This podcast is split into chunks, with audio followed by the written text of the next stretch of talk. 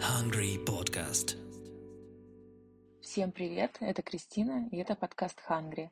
Мы тестируем новый формат, в котором у нас нет гостя, но есть тема, которую хотим обсудить. Сейчас в Hungry началась мастер-майнд группа, которая называется Self-Love 101 – Основы любви к себе, где мы с девчонками в закрытой группе учимся любить себя, узнавать себя, а также ставить планы на 2022 год. Первое упражнение мы начинаем с того, что каждый из участниц начинает больше узнавать себя и задает себе вопрос «А кто я?». Со стороны может показаться, что это задание очень простое, и каждый из нас на самом деле знает, кто мы есть, что мы любим, а что мы не любим. На самом деле это далеко не всегда правда. С самого раннего детства и на протяжении всей жизни мы впитываем ценности, мнения, ожидания а часто и страхи значимых для нас людей, которые, как листья капусты, наслаиваются на нас один за другим и превращаются в настоящую броню, за которой просто становится не видно нас истинных. Именно поэтому истории про то, как кто-то, отучившись на одну профессию, проработав на одной работе много лет, посвятив какому-то делу годы, а иногда и десятки лет жизни, вдруг решает все бросить и бежать по зову сердца, ну, такие истории просто перестали быть редкостью. Конечно, человеку вовсе не обязательно знать, кто он есть, познавать себя, если он не чувствует такой потребности. Миллионы людей прекрасно живут, совершенно не задумываясь о том, какое у них предназначение, кто они, куда они идут. Их устраивает плыть по течению. И, конечно, с таким выбором тоже все в порядке. Такая жизнь может быть полностью функциональной и даже вполне счастливой.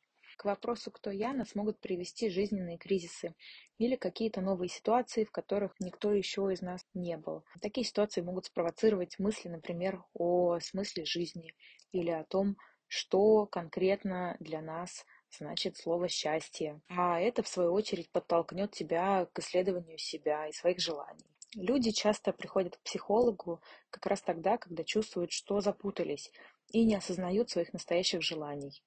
Или, например, осознают, но по тем или иным причинам боятся их реализовывать. Это могут быть вопросы семьи, отношений, карьеры, уверенности в себе, самоопределения, да, в целом чего угодно. Незнание себя может привести к тому, что человек не может отделить свои истинные желания от тех, которые были ему навязаны, специально, а очень часто и не специально окружающими.